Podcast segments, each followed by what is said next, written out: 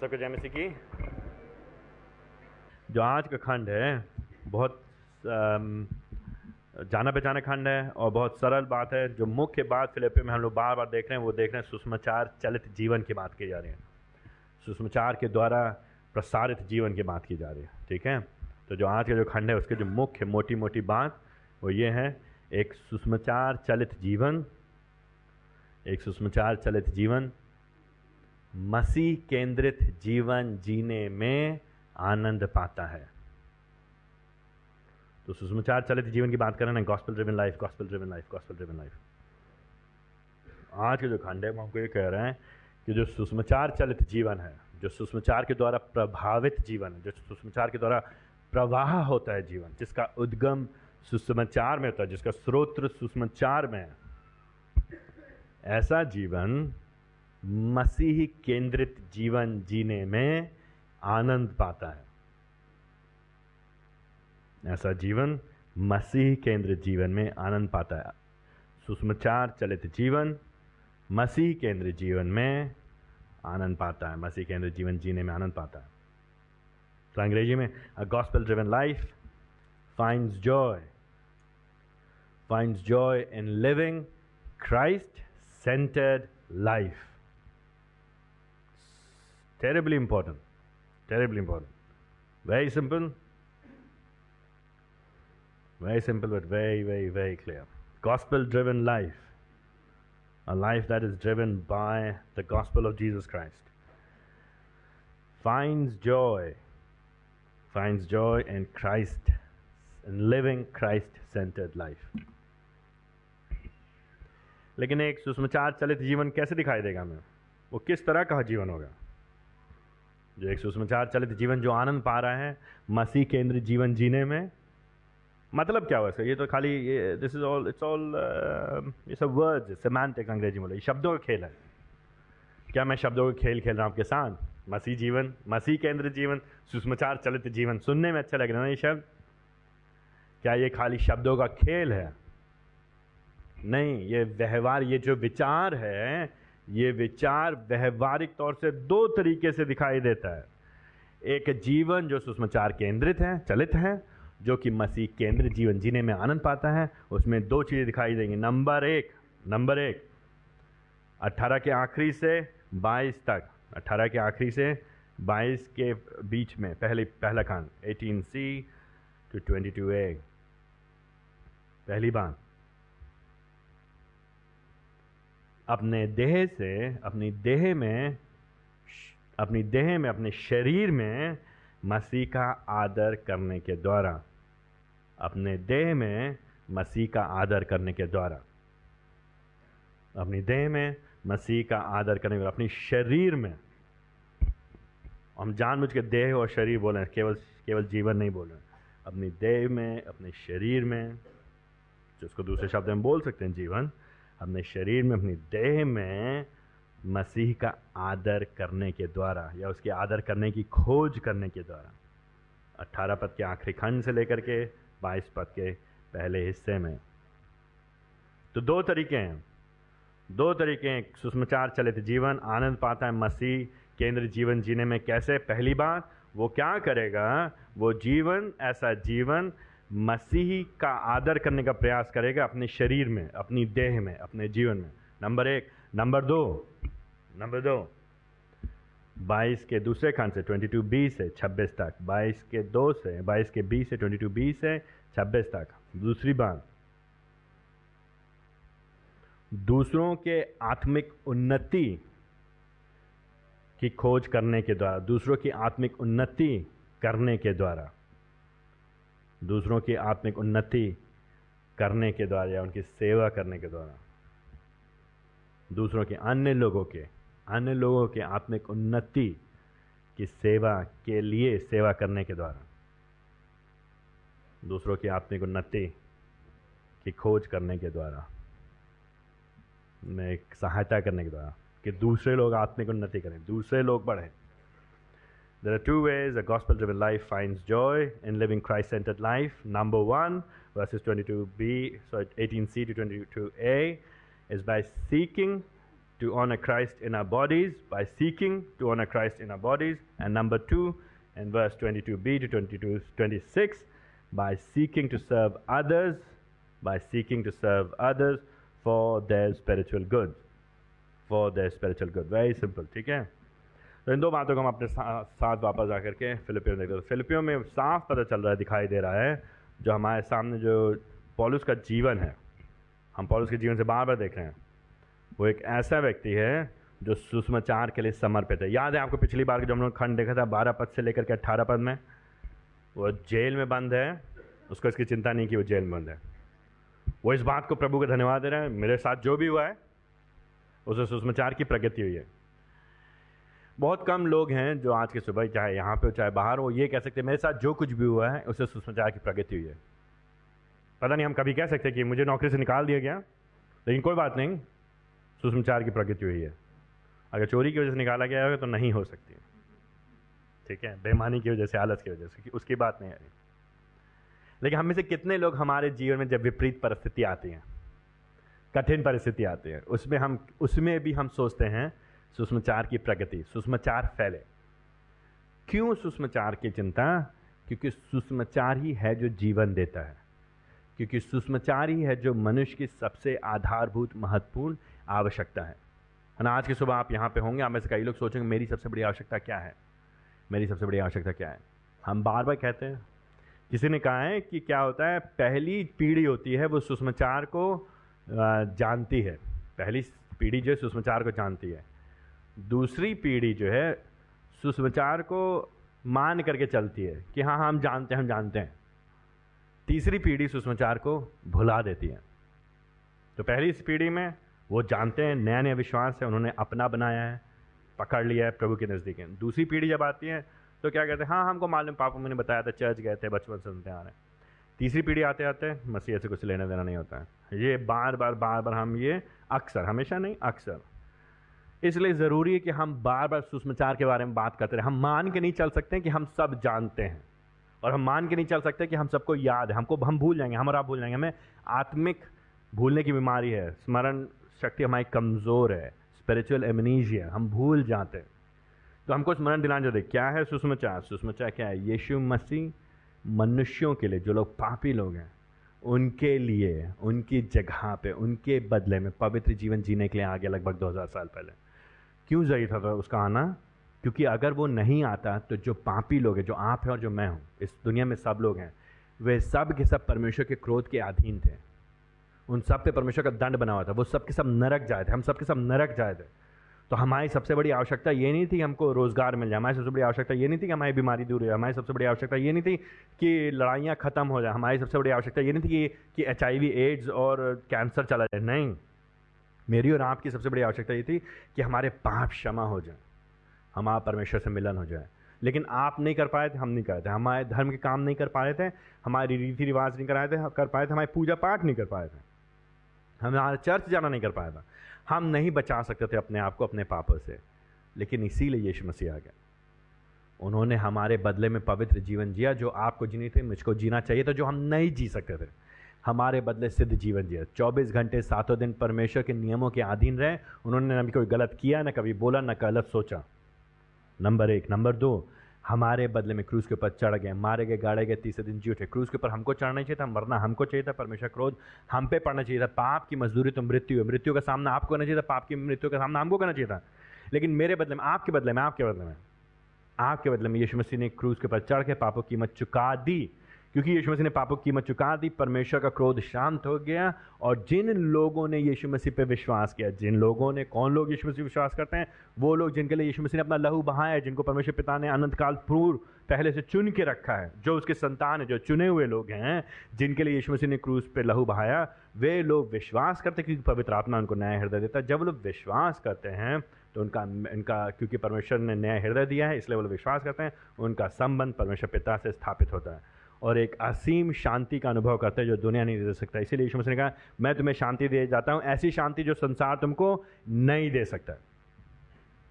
यही वो सुषमाचार है। ये संदेश सुनाने के लिए पॉलुस दीवाना है। बात समझ नहीं समझ? सिर्फ़ यही संदेश, और कोई बात नहीं है। यही संदेश की बात हुई तो चर्च में क्या होता है? चर्च में क्या होता है? लोग आपसे पूछेंगे, चर्च में क्या होता है? सुषमाचार की बात करते हैं हम लोग। क्या होता है? सुषमाचार की बात करते हैं। काहे जाते हो चर्च? क्योंकि प्रभु जी ने मेरे पाप क्षमा कर दिए भाई। क्योंकि प्रभु जी ने मुझे दंड से छुटकी छुटकारा दे दिया है। क्योंकि प्रभु जी ने मुझे अपना बेटा बेटी बना लिया है। तो कहा जाते हो चर्च हम यही बात याद करने के लिए आते हैं बार बार तो घर पे भी तो कर सकते हैं। हाँ घर पे कर सकते हैं हम अकेले कर सकते हैं। लेकिन संगति में हम एक दूसरे को याद दिलाते हैं। तो हम गाने में यही गाना गाते हैं प्रभु जी आप आए मारे के गाड़े के तीसरे दिन यही गाना गाते कि नहीं गाते हैं? प्रभु जी ने आपने हमको मुक्ति दिया फिर प्रार्थना में भी, भी हम कहते हैं बार बार प्रभु जी आपने हमको मुक्ति दिया फिर हम क्या करते हैं? हम हम अपने संदेश में भी बार बार कहते हैं, प्रभु जी ने हमको मुक्ति दिया। फिर हम क्यों पैसा देते हैं? प्रभु जी, आपने हमको मुक्ति दिया है। अब ये पैसा मेरा नहीं है, आपका पैसा अब आप जो चाहो उसे करो। जाइए, इस पैसे का इस्तेमाल करके दूसरों को भी सुनाइए। दूसरों को भी बचाइए। सुषमाचार के लिए समर्पित। तो पॉलिस के जीवन में यही हो गया। बस वो सुषमाचार के लिए। वो सोच रहा है तो ठीक है, हम नौकरी करेंगे। तो जो मसीह लोग हैं, नौकरी करेंगे, करना है ज़रूरी, क्योंकि बच्चों को ख्याल खिलाना है, परिवार की देखभाल करना है। घर का किराया देना है, घर का राशन लेकर के आना है। ठीक है, इसमें कोई बुराई नहीं है, ये अच्छी चीज़ है। ये अपनी ज़िम्मेदारी करना अच्छी, अपनी ज़िम्मेदारी पूरी करना अच्छी चीज़ है। अगर अगर एक मसीही अपने घर की ज़िम्मेदारी पूरी नहीं करता है तो वो गैर विश्वासी से बेकार है। बाइबल में ये पॉलिसी कहता है। तो विश्वासियों को अपने घर की ज़िम्मेदारी पूरी करनी है, देखभाल करना है। तो हमको लेकिन हमने नौकरी करना है।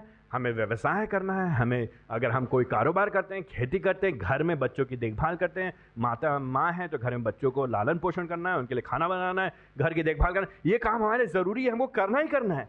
लेकिन इन सब के बीच में, इन सब के मध्य में हम बार बार प्रभु करते हैं, प्रभु जी, मेरे जीवन के द्वारा कैसे सुषमाचार आगे बढ़ेगा मुझको बताइए। हम बार कहते प्रभु जी, मैं सुषमाचार को आगे बढ़ते देखना चाहता हूँ। मेरे जीवन में वो फलवंत हो मेरे आसपास के लोगों में फलवंत हो, मेरे कलीसिया में फलवंत हो, मेरे समाज में फलवंत हो, ये हमारे दिमाग में चलता रहेगा। बात समझ नहीं समझे? पॉलिस का दिमाग ऐसा था। इसीलिए पॉलिस पिछली बार भी उसने ये बोला था, सुषमाचार की जब उन्नति होती है तो उसको आनंद मिलता है। लेकिन आज का जो खंड है, वो उसी से जुड़ा हुआ है, क्योंकि एक ही पत्र है विचार एक ही है, वो तो हम लोग बाद में इसको तोड़ने की कोशिश कर रहे हैं। विचार एक ही है, बात एक ही है, उसी में बात करते हैं पॉलिस आगे चल के विश्वास कहना चाह रहा है, भाई, हमारा जीवन एक ही है। जीवन बड़ा छोटा है। आज है, कल चले जाएँगे हम। लेकिन जब तक हमारा जीवन है, हमको अपने शरीर में, अपनी देह में मसीह का आदर करना है। तो उन्नीस पंद्रह में कहता है कि मुझे मालूम है कि तुम मेरे प्रार्थनाएँ कर रहे हो। वो जेल में बंद है, वो लोग उसके लिए प्रार्थना कर रहे हैं कह रहे हैं, मुझे मालूम है कि तुम्हारी प्रार्थना की वजह से और यीशु मसीह परमेश्वर की आत्मा की वजह से, यीशु मसीह की आत्मा की वजह से मेरा छुटकारा होगा। तो वो जो है, आनंदित है, आनंद मना रहा है, आनंदित रहेगा क्यों? क्योंकि लोग उसके जीवन में निवेश कर रहे हैं, वो दूसरों के जीवन में निवेश कर रहे हैं, दूसरे लोग उसके जीवन में निवेश कर रहे हैं, कैसे निवेश कर रहे हैं, प्रार्थनाएँ करने के द्वारा उसको भरोसा ये बात है कि प्रभु जी उसके लोगों की प्रार्थनाओं का उत्तर देंगे।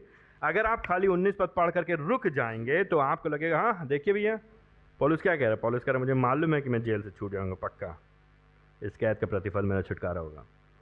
तो अगर हम विश्वास करेंगे उन्नीस पद के अनुसार अगर हम सिर्फ़ विश्वास करें और पक्का प्रार्थना करें, बिना शक करें तो प्रभु जी की सहायता से हम जो चाहें वो कर सकते हैं। यही कह रहे ना उन्नीस पद?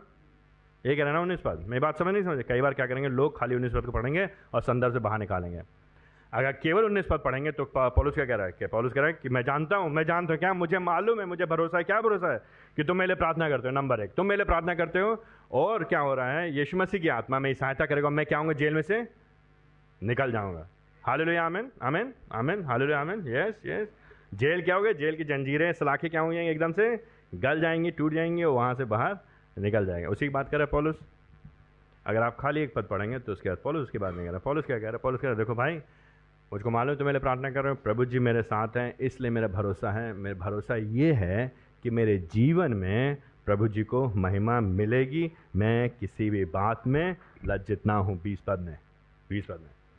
चाहे मेरा मेरा छुटकारा होगा, पक्का होगा छुटकारा, मैं छूटूँगा ज़रूर। किस मायने में छूटूँगा? बीस पद के अंत में।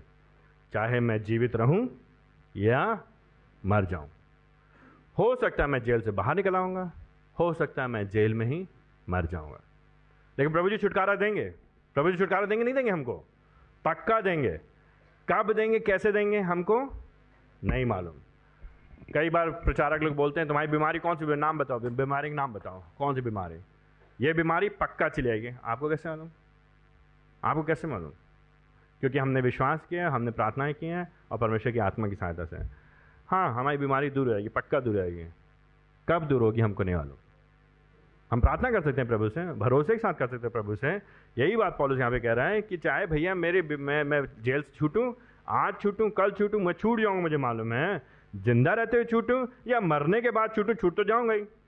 मर जाएगा तो जेल रखेंगे उसको लोग। मर जाएगा तो क्या करेंगे वो लोग, रोमी लोग? उठा के हटाएँगे तो आज़ाद तो हो गया, वो प्रभु के पास चला गया। यही बात, मसीह लोग को ये मालूम होना चाहिए, मेरे, हमारे, आपके पर कोई भी परेशानी है।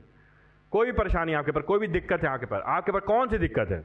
कौन सी दिक्कत है आपके जीवन बताइए, हमको बताइए आपके ऊपर कौन सी दिक्कत है? हम आपको गारंटी देते हैं, अगर आप यीशु मसीह पर विश्वास करते हैं तो आपके जीवन में जो भी समस्या है, वो एक दिन क्या होगी? जो एक दिन क्या होगी? हम, अब आप लोग यही बात तो नहीं भरोसा कर रहे हम आपको हम आपको गारंटी देते हैं। क्या गारंटी देते हैं? अगर आप यीशु मसीह के चेले हैं, अगर आप यीशु मसीह के सच्चे चेले हैं तो मैं गारंटी देता हूँ होमवर्क एक दिन नहीं करना पड़ेगा, ठीक है? पढ़ाई से एक दिन छुटकारा मिल जाएगा। समस्याएँ दूर हो जाएँगी। आँसू नहीं होंगे, बीमारी नहीं होगी, गरीबी नहीं होगी। एक दिन गरीबी पक्का हटेगी। हम बता रहे हैं आपको कॉपियाँ चेक नहीं करना पड़ेगा। चिंता मत करिए, रात रात जग करके रिपोर्ट कार्ड नहीं बनाना पड़ेगा। परेशान एक दिन टाइम आएगा। जब आपकी सारी समस्याएँ जो है दूर, पक्का दूर हो जाएँगी। आपकी समस्या दूर हो जाएँगे। लेकिन कब होगा? आज या कल हमको नहीं मालूम। लेकिन एक दिन होगा पक्का। जिस दिन आप मर जाएँगे, या यीशु मसीह वापस आ जाएँगे। वही बात पॉलिस यहाँ पे कह रहा। तो पॉलिस कह रहा है कि मेरे जीवन से उस मसीह की महिमा होनी चाहिए। मेरे शरीर से, मेरे देह में। ये मेरा देह चाहे जेल में रहे, मेरा देह चाहे जेल के बाहर रहे। मेरा जे, मेरा शरीर जो है, देह, मेरा देह, मेरा शरीर, मेरा मेरा जो जो मैं अस्थि पंजर जो है, मेरा जो दिख रहा है मांसपेशियाँ, इसमें जो है प्रभु को महिमा मिलनी चाहिए। और बीस पद में कहता है कि मैं नहीं चाहता, मेरी मन की इच्छा ये है कि किसी भी तरह से मैं लज्जित ना हूँ। अभी क्या है लज्जित ना हो। जिन्होंने उसकी ओर दृष्टि की, यह पद हम लोग बहुत इस्तेमाल करते हैं ना, जिन्होंने उसकी ओर दृष्टि की उन्होंने ज्योति पाई और उनका मुँह कभी काला ना होने पाया। तो वो बुरी नज़र वाले, तेरा मुँह काला। लेकिन जिसकी नज़रें प्रभु के ऊपर, उसका मुँह कभी नहीं काला। अब मतलब क्या हुआ? मतलब क्या हुआ? अभी कुछ समय पहले की बात है। आप, पता नहीं आप लोग याद है, हरदोई की तरफ़ की बात है। यूपी के ये एक ज़िले की बात है। एक पास्टर को सुषमाचार प्रचार करे तो लोगों ने पकड़ के मारा उसको, गंजा कर दिया, आधा गंजा के पूरा गंजा भी नहीं किया, आधा गंजा किया, गधे पे उल्टा बैठाया और मुँह पे काली पोत करके शहर में नचाया। अब वो क्या करेगा, वाला पद पढ़ेगा? जिन्होंने उसकी ओर दृष्टि की, उन्होंने ज्योति पाई और उनका मुँह कभी काला ना होने पाए मतलब क्या हुआ? हमको अर्थ समझना है ना? हमको अर्थ समझना है। प्रभु जी हमारे प्रभु हैं। हमको पक्का मालूम है। वो हमको मुक्ति देंगे ही देंगे। वो हमको चंगाई देंगे देंगे। वो हमको आज़ादी देंगे ही देंगे। आज नहीं तो कल। जब तक हमारे जीवन में साँसें चल रही हैं, हम अपनी आँखें किसकी ओर लगाएँगे? प्रभु की ओर। अगर एक दिन रुकना पड़े तो हम एक दिन रुकेंगे। अगर दस साल रुकना पड़े तो हम दस साल रुकेंगे। अगर जीवन के अंतिम क्षण तक हमको रुकना पड़े तो हम रुके रहेंगे। लेकिन अगर हम अपनी आँखें उसकी ओर लगाए रहेंगे तो हम लज्जित नहीं होंगे।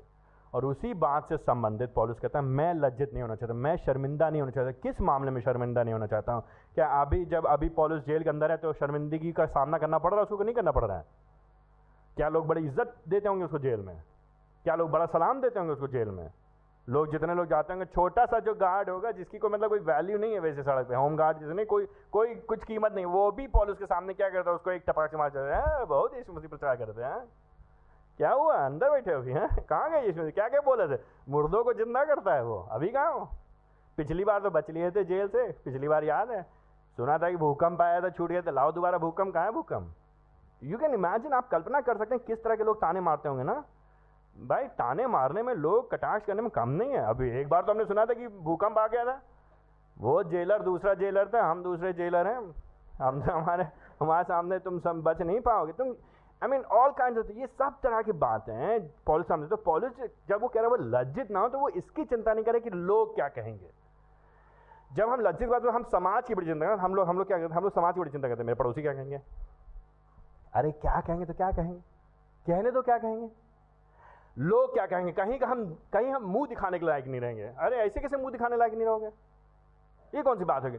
हम और आप समाज की इतनी चिंता करते समाज के अनुसार काम करते हैं सोसाइटी में, लोग हमारे बारे में अच्छी बातें कहें। मतलब बातें खाते हैं क्या हम लोग? उसी से पेट भरता है हमारा। उसी से हमारे जीवन की की ताकत आती है। नहीं, पॉलिस जब बात कर रहा है, मैं लज्जित ना हूँ तो वो ये कह रहा है कि वो किसी भी तरीके से कॉम्प्रोमाइज नहीं करना चाहता, समझौता नहीं करना माँगता। वो इस बात की, वो कह रहा है कि मैं अभी तक की मेरे देह से प्रभु की महिमा हुई है। लोगों ने मुझे मारा है, मैंने नकारा नहीं। कितना मारा पॉलिस को? मालूम है वो कितना मारा गया कितना मारा गया बार बार मारा गया पॉलिस पॉलिस है ना सिर मुड़ा मुड़ाते ही ओले पड़े, उसके साथ वही जहाँ जाए भूखा, वहाँ पड़े सूखा पॉलिस के साथ वही हालत। जहाँ जाए पॉलिस जाए बेचारा वहीं पिटे। जिस शहर में जाए, वहाँ पे लोग उसको मारें। जहाज़ में बैठे तो जहाज़ डूब जाए। ठीक है? अब शहर में जाए तो लोग उसके पीछे पड़े जहाँ वो जाए, उसके पीछे लोग पड़ जाए। वो भूखा रहा, वो नंगा रहा, वो ठंडे में रहा, वो बिना बिना किसी सहायता के रहा। वो कहता है कि मुझे मित्रों से खतरा, मुझे दो दुश्मनों से खतरा। रात के, रात रात के अंधेरे से खतरा, रास्ते के लुटोरों से खतरा। उसको हर जगह खतरा का उसने सामना किया। उसको इसकी चिंता नहीं, उन सब में से होकर जाने के बाद भी पॉलिस ने कभी नकारा नहीं यीशु मसीह को। बस अब उसके दिल में ये चल रहा है कहीं ऐसा ना हो कि अब मैं आखिरी समय में हूँ या जेल में हूँ मेरे पर बहुत दबाव है मैं शर्मिंदा ना हूँ मैं लज्जित ना हूँ मैं किसी भी तरह से यीशु मसीह के नाम को तुच्छ ना ठहराऊँ मैं यीशु मसीह के सुसमाचार से समझौता ना करूँ चाहे मुझे जो हो जाए चाहे मुझे जो हो जाए। मरते हुए जीते हुए मैं प्रभु के लिए जीना चाहता हूँ मैं किसी भी तरह से लज्जित नहीं आ, होना चाहता हूँ। हम आपको कहानी बता चुके हैं ये बारह बता चुके पहले बता चुके हैं। लगभग एक सौ पचपन ए डी की बात है। और आप में से कई लोग जवान खास हो जाते हैं। लगभग एक सौ पचपन ए डी की बात है। एक आ, एक प्रभु के सेवक थे जिसका नाम था पॉलीकार्प पॉलीकार्प पॉलीकार्प प्रेरित काम में हम लोग जब प्रार्थना अध्ययन कर रहे थे तो वहाँ पे एक कलीसिया थी एक शहर था जिसका नाम स्मरना था। स्मरना के कलीसिया का वो अगवा था उसको बिशप बोलते थे उसमें भाषा इस्तेमाल करते थे। और ऐसा कहा था कि प्रेरित यहुन्ना के साथ उसका वो शिष्य था। और लगभग लगभग शायद छियासी साल की उम्र में उसको रोमन प्रो काउंसिल रोमन एक एक एक तरह से सेनापति ने उसको बुलाया क्योंकि अरे ये ये जो है, हमारे देवी देवताओं को नहीं मानते, रोमी देवी देवताओं को नहीं मानते हैं, उनका इनकार करें ये लोग नास्तिक लोग हैं।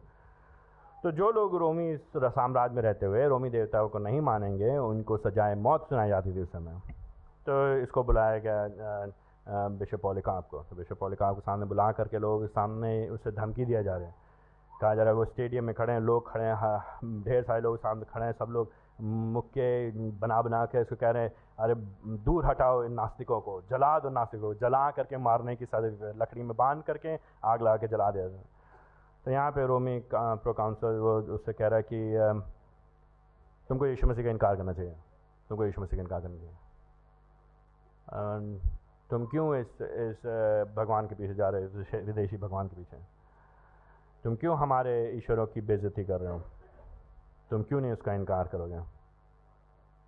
तो पॉलिकाप बोलता है, पॉलिकाप कहता है कि छियासी साल तक, छियासी साल तक मैंने उसकी सेवा की।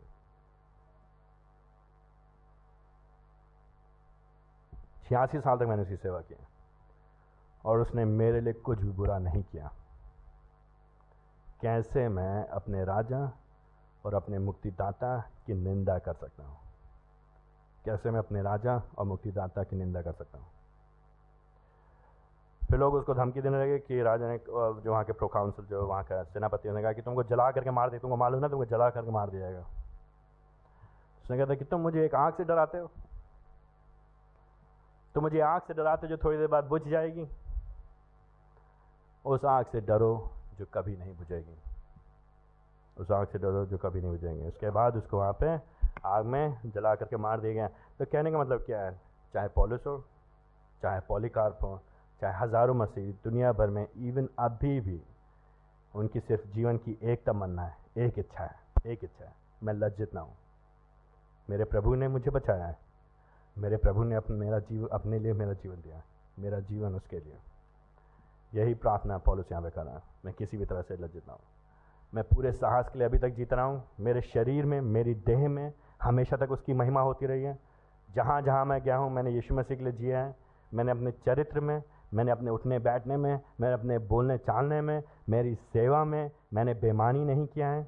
मैं रोटी, कपड़ा, मकान के लिए नहीं जिया हूँ। मैं संसार और शैतान और शरीर के लिए नहीं जिया हूँ। मैंने बड़े ही सचेतता के साथ, सचेतन हो करके बड़े ही सोच बूझ के साथ मैंने संसार, शैतान और शरीर को नकारा है।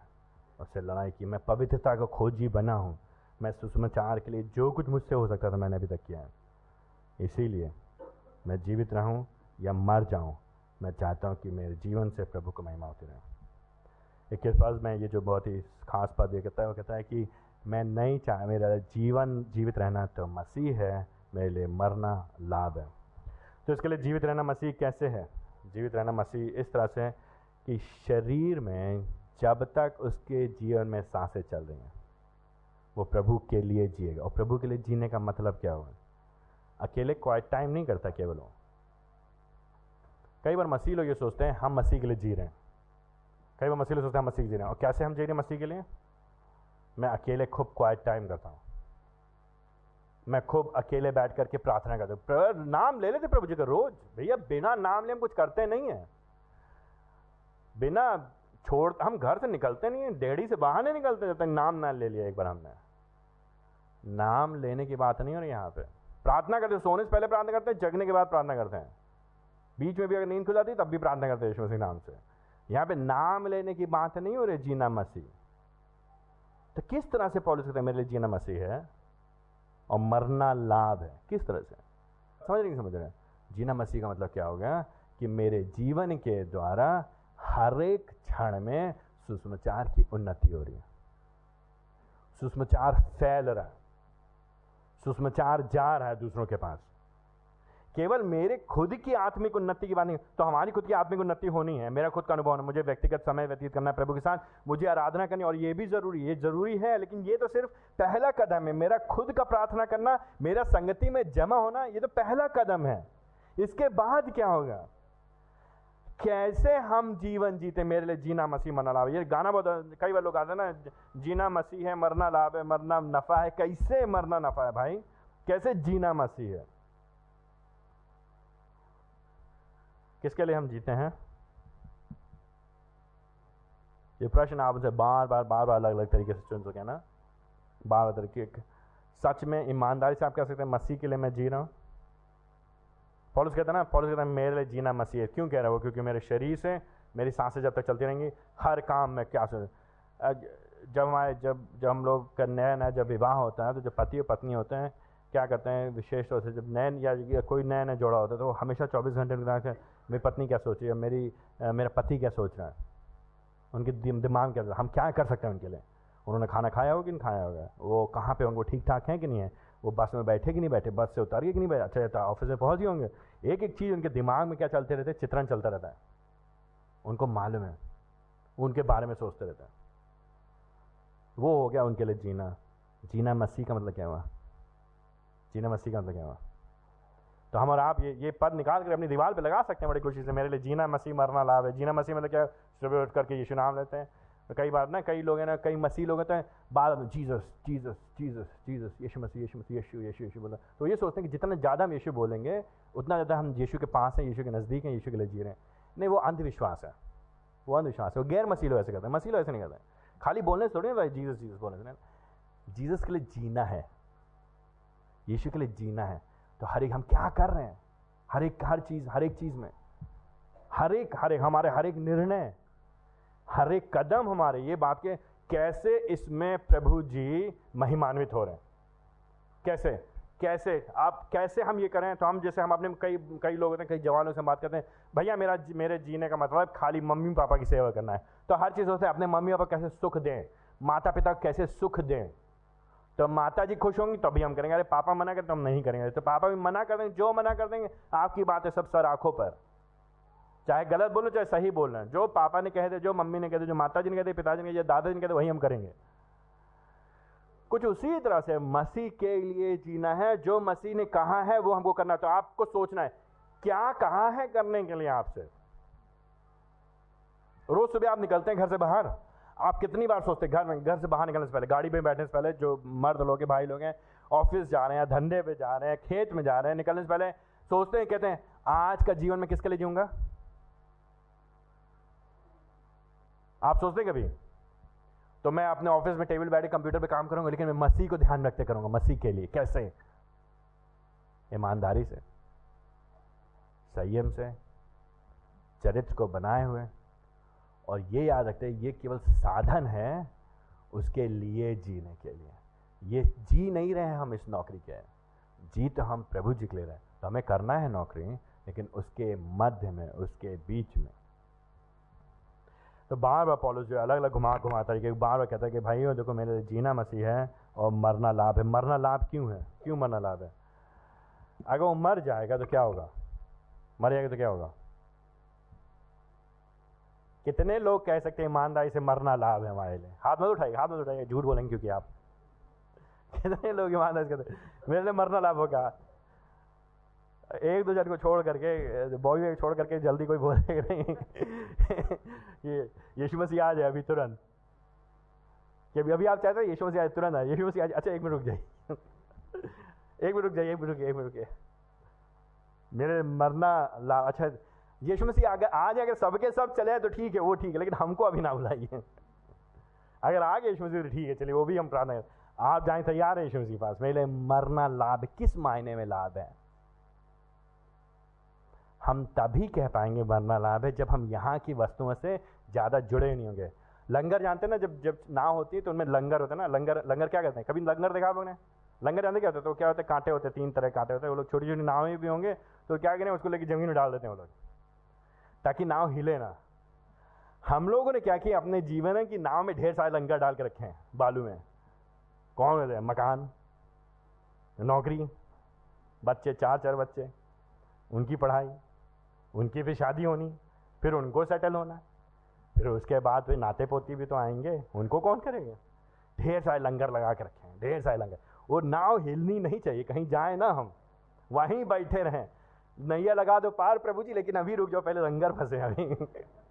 ये ये यही रहना नहीं है। लगा दो पार की बात हम करते लेकिन हम जाना नहीं मांगते वहाँ पे। हम कहाँ रहना मांगते? यहीं। तो हम यहीं बैठे यहीं बसे हुए पॉलिस कह सकता है, ईमानदारी से मेरे लिए जीना मसीह है। लेकिन अगर मेरी अभी आँख बंद हो जाएँगी तो मेरे लिए फ़ायदा होगा। कैसे फ़ायदा होगा? क्योंकि मैं किसके पास होगा? प्रभु के पास होगा। नंबर एक। नंबर दो, मुझे सारी समस्या से छुटकारा मिल जाएगा नहीं मिल जाएगा? सारी समस्या से छुटकारा मिले जब हम चले गए तो बच्चों की टेंशन किसको होगी? आप में से कितने लोग के पापा जी या नाना जी मरने के बाद टेलीफोन किए हैं? बहुत परेशान है भाई हम यहाँ पे। तुम्हारी पढ़ाई नहीं हो पा रही है? कितने कितने कितने पिताजी लोग कितने नाना लोग कितने चाचा लोगों ने फ़ोन किया वहाँ पहुँचने के बाद? पता नहीं मतलब स्वर की बात कर रहे हो है? ना कितने मसीही नाना नानी लोग पहुँच गए प्रभु के पास और वहाँ से फ़ोन आया बेटा हमें बड़ी चिंता हो रही है तुम्हारी। नंबर कम है केवल 94 आए ये कैसे हो गया? केवल चौरानवे परसेंट आए। तो कि, कितने कितने लोग चिंता करते हैं? एक बार आप प्रभु के पास गए तो आप प्रभु के पास है। आपको इसकी चिंता नहीं दुनिया में क्या हो रहा है? क्या उथल पुथल हो रही है? नौकरी मिली है, बच्चे की शादी हुई है, सही लड़का मिला है, सही विवाह चल रहा है, क्या होगा उसकी चिंता नहीं। हम उसके पास हैं, खत्म। काम खत्म, यही तो हमारा लक्ष्य है। क्या सच में आप इस बात के बारे में सोचते हैं? सच में आपको खुशी, आप कभी सोचते हैं के बारे में? अगर नहीं सोचते तो गड़बड़ है ना, लंगर फंसा के रखे ढेर सारे। फंसे हुए ना यहाँ की चीज़ों में, यहीं की चीज़ों में। मेरी बात समझ नहीं समझे प्रभु जी, इतनी मेहनत से पढ़ाई किया, अब तो आया, पैसा कमाने के समय बुला लेंगे हमको घर अभी। मेहनत किया तो थोड़ा तो कमा लेने दीजिए। नहीं प्रभु जी, मेरे लिए जीना मसीह और मरना लाभ है। एक और कैसे और कैसे लाभ है मरना जब पॉलिस मरेगा, जब भी मरेगा, चाहे वो जैसे भी मरेगा तो लोग जो उसके आसपास देखेंगे, क्या देखेंगे पॉलिस को? कहेंगे, देखो, ये मरते दम तक क्या किया इसने? प्रभु का नाम इसने था मेरा पॉलीकार्प के जैसे मरते तक। इनकार नहीं किया। तो जब लोग देखेंगे तो सुषमाचार और फैलेगा। लोग और मज़बूत होंगे। ये बात कर रहा पॉलिस कर रहे मेरे जीना मसीह और मरना लाभ। जब तक मैं जीऊँगा, तब तक मैं मसीह के लिए हम वैवाहिक तौर से हम आगे देखेंगे कैसे जीना मसीह है, क्या, किस तरह से होगा, वो हमको आगे चल चलाए लेकिन फ़िलहाल के लिए, जब तक वो ज़िंदा है बाईस पद में, यदि सदैव जीवित रहूँगा, जब तक मैं शरीर में हूँ तो मैं क्या करूँगा? मेरे लिए फलदायी परिश्रम है। मैं क्या करूँगा? परिश्रम करूँगा। क्या करूँगा मैं? मेहनत करूँगा। मेहनत किस चीज़ के लिए करूँगा? किस चीज़ की करूँगा? किस चीज़ के मेहनत करेगा? पॉलिस किस चीज़ मेहनत करेगा? आप आप ईमानदार सच बताइए सच बताइए। फलदायी परिश्रम। पॉलिस कह रहा है, जब तक मैं ज़िंदा हूँ, बाईस पद में, यदि सदैव जीवित रहूँ तो इसका अर्थ मेरे लिए फलदायी परिश्रम। मैं परिश्रम करना चाहता हूँ। पॉलिस किसके लिए परिश्रम कर रहे हैं? किस चीज़ के लिए परिश्रम कर रहे हैं? ईमानदारी बताइए सच बताइए, जल्दी बताइए जल्दी बताइए। किसके लिए परिश्रम कर रहे हैं? तो कह रहा है, अगर मैं ज़िंदा हूँ, जब तक हाथ पैर चल रहे तो मैं क्या करूँगा? मेहनत करूँगा। और कैसी मेहनत होगी? जिसमें फल आएगा। ठीक है? तो वो किस चीज़ के लिए मेहनत कर रहा होगा? आप खुद सोचिए। हमारा आप किस चीज़ के लिए मेहनत करें, बताइए। हमारा भी मेहनत करेंगे नहीं कर? कर रहे मेहनत करेंगे आप सब मेहनत करते हैं। मेहनती लोग हैं आप लोग सुबह शाम मेहनत लगे हुए किस लिए मेहनत करें, बताइए। परंतु यदि सदैव जीवित सदैव जीवित रहूँ तो इसका अर्थ मेरे लिए है, फलदायी परिश्रम ब्रैकेट और मकान, और पैसा, और बड़ी नौकरी। अब ये सब चीज़ें खराब नहीं है नौकरी होना हम बार बार से कह रहे हैं, हम हम नहीं चाहते कि हम सब लोग बेघर हो जाएँ सड़क पर रहे। हम ये नहीं चाहते, हम ये नहीं कह रहे हैं। आप ये मत क्योंकि हम कई लोगों से बात करते हैं कई लोग भैया, क्या आप आप नहीं चाहते कि लोगों पास मकान हो या पैसा? नहीं नहीं, ऐसे मेरे पास खुद मकान है, मैं भी अच्छे मकान रहता मेरे पास ने दया में हमको पैसा दिया है। तो पैसा और मकान और कपड़े होना और नौकरी होना और करियर होना बुरी चीज़ नहीं है। लेकिन ये चीज़ें बुरी तब हो जाती जब हम इनके लिए जीते हैं। फ़र्क समझ नहीं, समझ रहे? जब इनमें हम संतुष्टि पाने लगते हैं। जब इनमें हम खुशी पाने लगते जब हम ये कहते हैं, इनमें हमारी सुरक्षा, जब हम कहते हैं, जब तक हमारे पास ये नहीं होगा, तब तक हम खुश नहीं होंगे। जब हम ये कहते हैं, अभी संतुष्ट नहीं है हम। नहीं, हमारी संतुष्टि अभी है और हम मेहनत करते हैं और प्रभु हमको और देता है तो हम इस्तेमाल करते हैं अपने मकान को, हम इस्तेमाल करते हैं अपने घर को, हम इस्तेमाल करते हैं अपने नौकरी को, हम इस्तेमाल करते हैं अपने पैसे को, हम इस्तेमाल करते हैं अपने संसाधनों को सुषमाचार के लिए। सुषमाचार के लिए, दूसरों के जीवन के लिए। यही बात आगे चल के पॉलिस और समझाएगा उसको ध्यान से। ठीक है तो पहली एक मुख्य बात है, जो मसीह लोग क्या करेंगे? जो जो सुषमाचार केंद्रित जिनका जीवन है, सुषमाचार चलित जीवन है, वो मसीह केंद्रित जीवन जीने में आनंद पाएँगे। मसीह केंद्रित जीवन जी, कैसे जिएँगे वो लोग? वो क्या करेंगे? अपने शरीर के द्वारा मसीह का आदर देखना चाहते हैं, मसीह को महिमा देखना चाहते हैं। वो अपनी इज़्ज़त की चिंता नहीं कर रहे हैं, वो मसीह की चिंता कर। रहे हैं मसीह का नाम नहीं खराब होना चाहिए। लोग ये ना कहें, अरे, बातें तो बहुत करते थे कि यीशु मसीह प्रभु है, अभी एक मुसीबत आई तो निकल गई सारी आवाज़ इसकी टाइम टाइम फेस हो गया, सब बेकार हो गया। बहुत शेर बनता था, बहुत कहता था, यीशु मसीह हमारे प्रभु हैं। भाग के चला गया छोड़ करके। पॉलिस ये चाहता है, पॉलिस चाहता है कि उसके जीवन से, उसके शरीर से, उसकी देह से परमेश्वर को महिमा मिले, यीशु मसीह को महिमा मिले। लेकिन साथ में दूसरी बात, परमेश्वर को महिमा देने के लिए, मसीह को महिमा देने के लिए शरीर में वो क्या कर रहा है अपने शरीर से? अपने शरीर से क्या कर रहा है? जो 22 पद से आगे, आखिरी खंड से लेकर छब्बीस पद में वो क्या कर रहा है? अपने शरीर का इस्तेमाल कर रहा है। अपने जीवन का इस्तेमाल कर रहा है, मुख्य तौर से दूसरों की सेवा करने के लिए ताकि उनका आत्मिक भला हो। दूसरों के आत्मिक भला के लिए। तो ये कहना बहुत आसान है, हम मसीह महिमा करना चाहते हैं। ये कहना आसान है, मैं मसीह की महिमा करना चाहता हैं। हाँ भी कहेंगे, हम भी कहेंगे। मसीह की महिमा हम करें हम सब मसीह महिमा करना चाहते हैं। लेकिन मसीह की महिमा करने का मतलब क्या हुआ? मसीह की महिमा हम करेंगे कैसे व्यवहारिक तौर से? मसीह की महिमा हम व्यवहारिक तौर से करेंगे जब हम दूसरों में निवेश करेंगे। और यही यही बार बार हम बात कह रहे हैं आपको ना, ये बार एक ही सिक्के के दो पहलू प्रभु जी लोग प्रभु जी लोग प्रभु जी लोग प्रभु जी प्रभु जी के लोग। तो पॉलिस कह रहा है, देखो मज़े की बात है कि पॉलिस का यहाँ पे जी कितना है, पॉलिस जो है बड़ा ही आदर सेंटर्ड व्यक्ति है, दूसरा केंद्रित व्यक्ति है। हम लोग बड़े सेल्फ सेंटर्ड लोग हैं, हम लोग स्वयं केंद्रित लोग हैं। हम केवल अपना आराम हम सेवा भी करेंगे, तब करेंगे। अरे यार, सोने के टाइम आ गए लोग। आप भी हम बैठे थे, खाना खाने चले आए मेरे पास। हम क्या, अपनी सहूलियत। नहीं, आज मेरा छुट्टी का दिन है। आज मेरा, मेरे परिवार का समय है। ये मेरा समय मैं मैं अकेले रह करके टीवी देखना चाहता हूँ। पॉलिस इस तरह का जीवन नहीं जीता था। पॉलिस क्या कहता था कि बाईस पद कहता है, आखिर में, परंतु इन दोनों के बीच में क्या चुनूँ, मैं नहीं जानता। तेईस पद में, मैं इन दोनों बीच में असमंजस में पड़ा हूँ। क्या कह रहा है? किस चीज़ में असमंजस? मेरी लालसा तो ये कि मैं कूच करके मसीह के पास चला जाऊँ। लेकिन मेरे लिए उत्तम है। यही मेरे लिए उत्तम है। परंतु तुम्हारे साथ सही मेरे ना मेरे लिए अधिक आवश्यक है। डू सी दैट आप देख रहे हैं, इस खंड में देख रहे हैं। इसको बोलते हैं अंग्रेज़ी में हाइट्स ऑफ़ सेल्फलेसनेस निस्वार्थ निस्वार्थ की ऊंचाइयाँ यहाँ पे दिखाई देती हैं। निस्वार्थ की ऊंचाई यहाँ पे दिखाई तो पॉलिस क्या कह रहा है? मरना मिले क्या है? मरना मिले क्या है? लाभ है। लाभ है और क्या है? ये मेरे लिए क्या है? उत्तम भी है, लाभ है और उत्तम है। अगर मैं मर जाऊँगा तो मेरा फ़ायदा होगा और मेरे लिए अच्छा होगा। क्यों? पाप से मुझे मुक्ति मिल गई। फिर पाप से संघर्ष नहीं करना पड़ेगा। फिर वासना से, कामुकता से, लालच से, क्रोध से, घृणा से, बैर से, है ना? दुश्मनी, ये अब नहीं करना पड़ेगा मुझे। फिर मुझे चिंता नहीं करनी। हाँ मैं मर गया तो मैं स्वतंत्र हो गया, मैं आज़ाद हो गया, मैं प्रभु के साथ हूँ, सिद्धता को मैंने प्राप्त कर लिया, जैसा मेरा प्रभु है, वैसा मैं हूँ, मैं उसके साथ रहूँगा, वो मेरे साथ रहेगा, और मैं अनंत काल तक उसकी उपस्थिति में रहूँगा, उसकी महिमा करूँगा, उसकी आराधना करूँगा। इसीलिए उसने मुझे बनाया था और उस जगह में पहुँच गया, मैं अपने गंतव्य पे पहुँच गया। खत्म, सौ बात की एक बात। ये मसीह का उद्देश्य, लक्ष्य है। तो हर मसीह को क्या करना चाहिए फिर? इस लक्ष्य को पाने कूद पड़ो पानी में। खड़े हो जाओ ट्रक के सामने। है ना? क्यों? क्योंकि अगर हम मर गए तो हम क्या हो गया? फ़ायदा होगा कि नहीं होगा? अगर हम मर गए तो क्या होगा? फ़ायदा होगा कि नहीं होगा? तो मसीह क्या करना चाहिए? अपने आप को रोज प्रार्थना करिए, प्रभु जी मुझे उठा लीजिए प्रभु जी मुझे उठा लीजिए प्रभु जी उठा लिया क्या मसीह लोग ये प्रार्थना करेंगे कुड़ कुड़ कर जीवन जिएँगे। अरे काहे को जी रहे? प्रभु जी उठा लो। अरे काहे को जी रहे? प्रभु जी उठा लो। लोग कुड़ते हैं, लेकिन इसलिए नहीं कुड़ते हैं। कुछ और कारण कुड़ते हैं। पॉलुस क्या कह रहा है? पॉलुस कह रहा है, मैं, मेरे मरना तो अच्छा होगा, लेकिन मैं क्या चाहता हूँ? मैं रुकूँगा। हाँ? कैसा आदमी है ये? ये कैस, किस चीज़ का बना हुआ है? किस मिट्टी का बना हुआ है ये? फ़ायदा आत्मिक तौर से मेरे लिए होगा स्वर्ग जाना। लेकिन फिर भी उसमें भी मैं तुम्हारे फ़ायदे की चिंता करूँगा। देख रहे हैं कि नहीं देख रहे हैं? उसमें भी वो किसकी चिंता कर रहा है? दूसरों की। आत्मिक चीज़ में भी चिंता कर रहा है वो दूसरे लोगों की। हम और आप भूल जाइए, आप भौतिक चीज़ों में तो खुद की चिंता करें आत्मिक चीज़ों बात ही छोड़ दीजिए। पॉलिस के आत्मिक बात में भी, आत्मिक निर्णय में भी पॉलिस कह रहा है तुम्हारा क्या भला होगा? तुम्हें क्या फ़ायदा होगा? तुम्हारी मैं मदद कैसे कर सकता हूँ? मैं वो चाहता हूँ। अच्छा ये बताइए, पिछले संडे को, पिछले हफ़्ते आप में से कितने लोग अपने कमरे में, घर में बैठे होते और चाय पी रहे थे अकेले? ठीक है, आप में से कितने लोग अकेले बैठ के चाय पी रहे थे?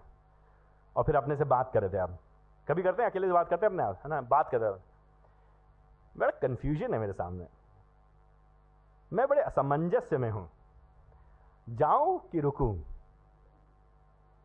प्रभु जी, मैं आऊँ आपके पास कि प्रभु जी, मैं यहाँ रुकूं? आपने कितनी बार किया? आप में से कितने लोगों ने किया? कोई है जो पिछले हफ़्ते बैठ के बड़ा परेशान है? प्रभु जी, मैं आना चाहता हूँ। अभी आ जाऊँ? अच्छा ठीक है अच्छा रुक जाते हैं। लेकिन रुके उसके लिए हम। कितने लोग? प्रभु जी, असमंजस नहीं, हम आना नहीं चाहते। हमारे बच्चों की पढ़ाई बाकी, अभी लेना नहीं हमको। लेना नहीं, पास ना आने देना है अभी छोड़ दीजिए उसको। असमंजस नहीं है, हमने निर्णय करके रखा है। प्रभु जी मत बुलाइए हमको, अभी और जीना है, अभी और देखना है, अभी तो और करना है। देख देख रहे कितना विचित्र आदमी है ना? क्यों? क्योंकि सुसमाचार चलित जीवन है, मसीह केंद्रित जी रहा है।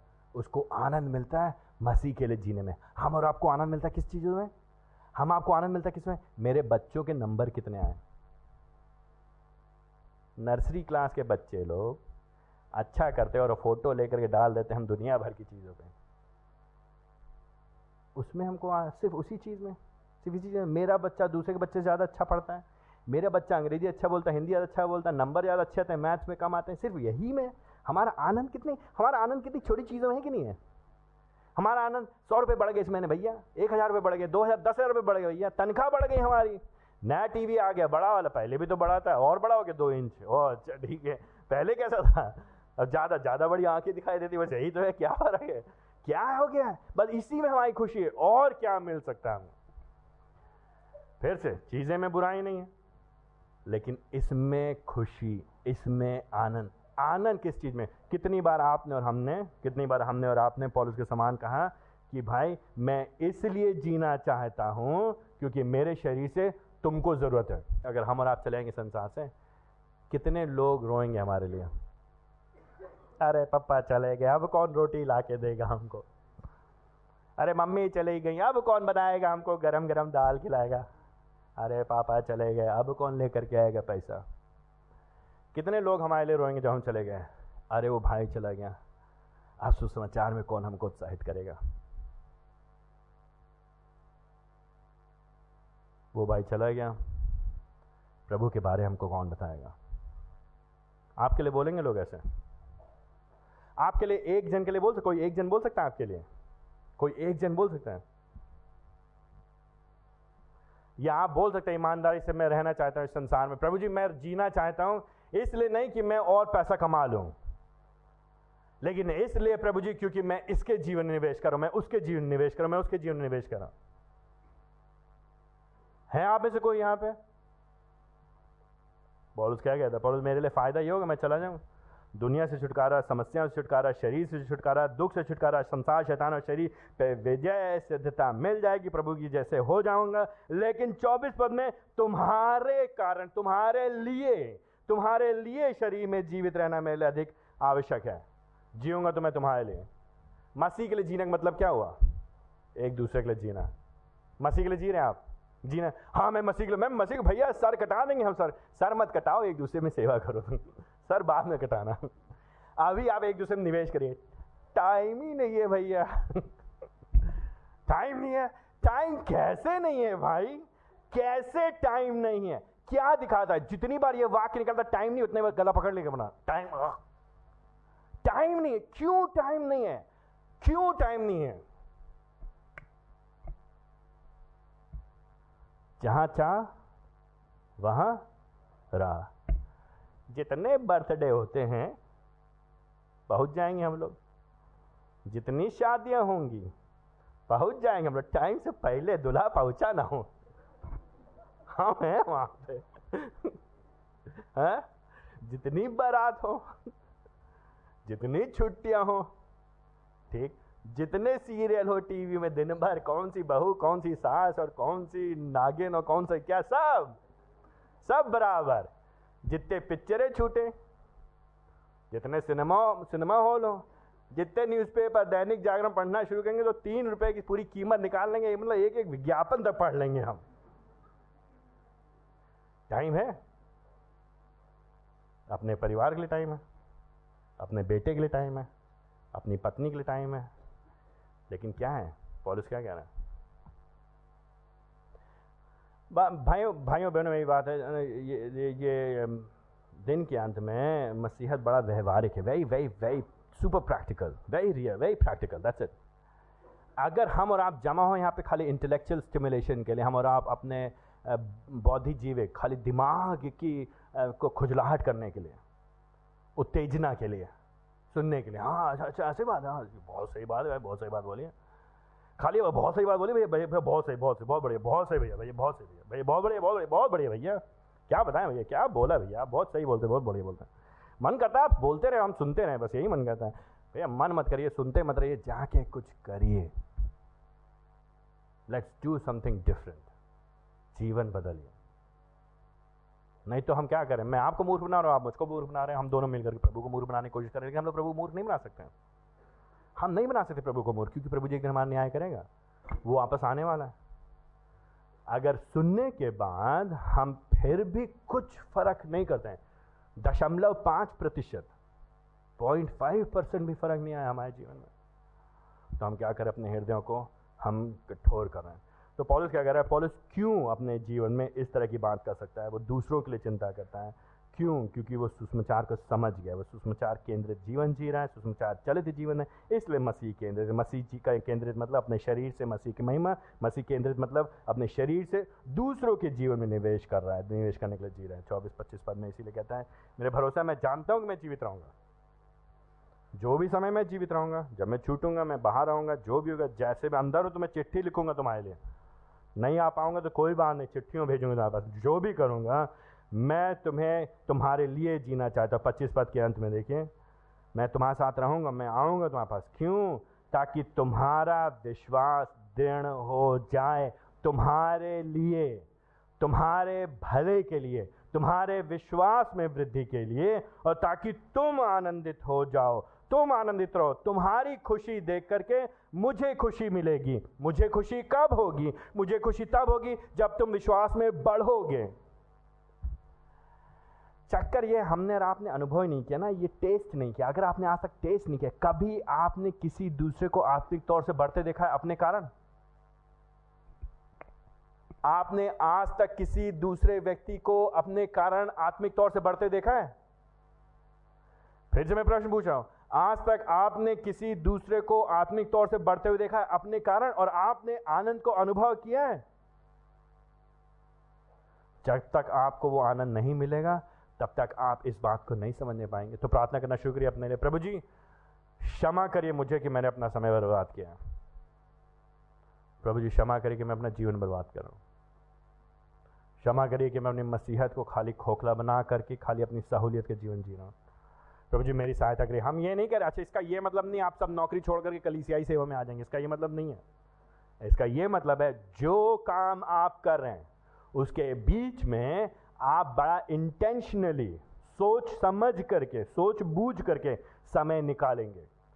मेहनत करेंगे ताकत लग, लगाएँगे। दर्द होगा नुकसान होगा हर जाना होगा। आपका आपके पैसे का हर जाना होगा आपके समय का हर जाना होगा आपकी भावनाओं का हर जाना होगा। लेकिन आप निवेश करेंगे किसी अन्य में कलीसिया के संदर्भ में या किसी और विश्वासी के ताकि वो विश्वास में बढ़ता चला जाए। जब वो विश्वास में बढ़ेगा, मज़बूत होगा तो आप उसको देख करके आनंदित होंगे। क्यों? क्योंकि किसी और ने आपके लिए किया था। किसी और ने आपके लिए किया था क्योंकि आपने अनुभव किया प्रभु की दया को, क्योंकि प्रभु जी ने आपके जीवन में निवेश किया था। लेकिन कैसे करेंगे? जब तक हम समझेंगे नहीं, यीशु मसीह हमारे लिए काफ़ी हैं। मसीह केंद्रित जीवन वही लोग जी सकते हैं जो लोग मसीह केंद्रित जीवन को समझ चुके हैं, मसीह केंद्रित जीवन को तब समझ जाते हैं, जब हमको मालूम है यीशु मसीह मेरे लिए काफ़ी है इनाफ काफ़ी है। अगर मेरे पास यीशु है तो मेरे पास सब कुछ है। अगर मेरे पास यीशु है तो मेरे पास सब कुछ है। हम कहानी बता चुके हैं, आपको ये भी बताया था, एक एक बार एक अफ्रीका के देश में, रुवांडा रुवांडा एक शहर एक एक अफ्रीका महाद्वीप में एक देश है, रुवांडा, वहाँ पे कई दशकों पहले अलग अलग जातियों के बीच में बहुत दंगे हुए। तो दंगे में एक एक बाबा जी थे, ठीक है, एक एक दादाजी जिनके कई बेटे थे पाँच छः बेटे, उनकी उनकी पत्नियाँ, उनके दस पंद्रह नाती पोते वे सब मार दिए गए दंगों में। सब पूरा पूरा परिवार, खाली वो बचे, उनकी पत्नी मार दी गई। उनके बेटे बेटियाँ मार दी गए उनके बेटे बेटे की पत्नियाँ मार दी गई, पति मार दिए गए उनके नाती पोते मार दिए गए पूरे पूरे शहर के शहर बर्बाद हो गए थे, के बाद सिर्फ़ वो बचे और उनके शरीर पे जो बचा था। उनके कपड़े उनके घर चल, चला गया, उनकी खेती चली गई, सब कुछ लुट गया उनका। सब कुछ बर्बाद हो गया। कुछ नहीं बचा, कुछ नहीं बचा। जब उनके पास कुछ नहीं बता बचा तो कहा जाता उन्होंने ये कहा कि मुझे ये नहीं मालूम था कि जब तक मेरे पास केवल यीशु बचा, जब तक मेरे पास केवल यीशु बचा, तभी मुझको समझ में आया केवल मुझे यीशु की ही ज़रूरत है। तभी मेरे समझ में आया कि मुझे केवल यीशु की ज़रूरत है। ये बात मेरे को तभी समझ में आई जब मेरे पास केवल यीशु बचा। क्यों? क्योंकि घर चला गया, परिवार चला गया, नाती पोते चले गए, ज़मीन चले गए, खेती चले गई बचा तो मेरे पास सिर्फ़ यीशु। जब मेरे पास यीशु बचा तब मुझे समझ में आया, सिर्फ़ यीशु ही काफ़ी है। पॉलिस इस तरह की बातें कर सकता है क्योंकि वो समझता है सिर्फ़ यीशु ही काफ़ी है। पता नहीं हम और आप कब, किस समय, किस दिन इस नतीजे पे पहुँचेंगे। लेकिन जब तक हम और आप इस नतीजे पे नहीं पहुँचेंगे, तब तक हमारी आपकी मसीहत खोखली मसीहत होगी। प्रभु ना करे कि प्रभु जी हमसे सब छीन ले। तब हमको समझ में आया कि प्रभु जी हमारे लिए काफ़ी है। प्रभु ना करें। और प्रभु जी कर सकते हैं ऐसे। कहीं ऐसा ना हो।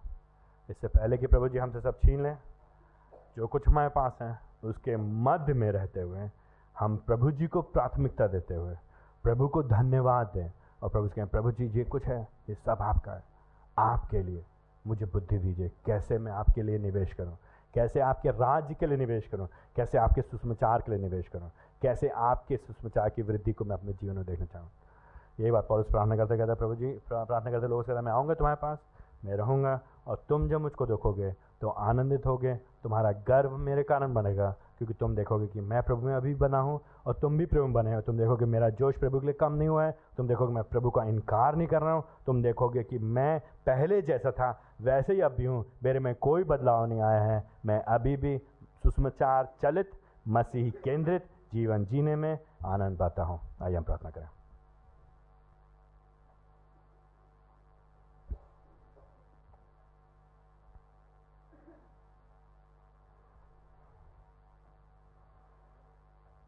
तो एक साधारण प्रश्न आपसे, क्या हम और आप सच में मसीही के लिए जीवन जी रहे हैं?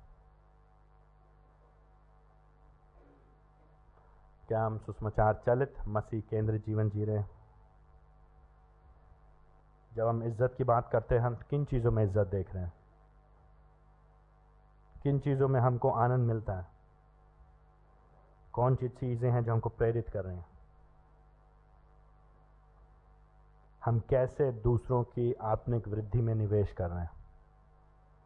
हम कैसे अपनी देह में मसीह की महिमा कर रहे हैं?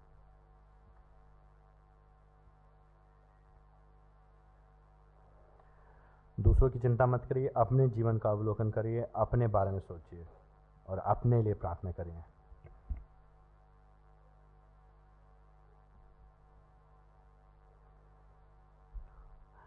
प्रभु जी हम आपको हृदय धन्यवाद देते हैं क्योंकि आप दयालु परमेश्वर हैं।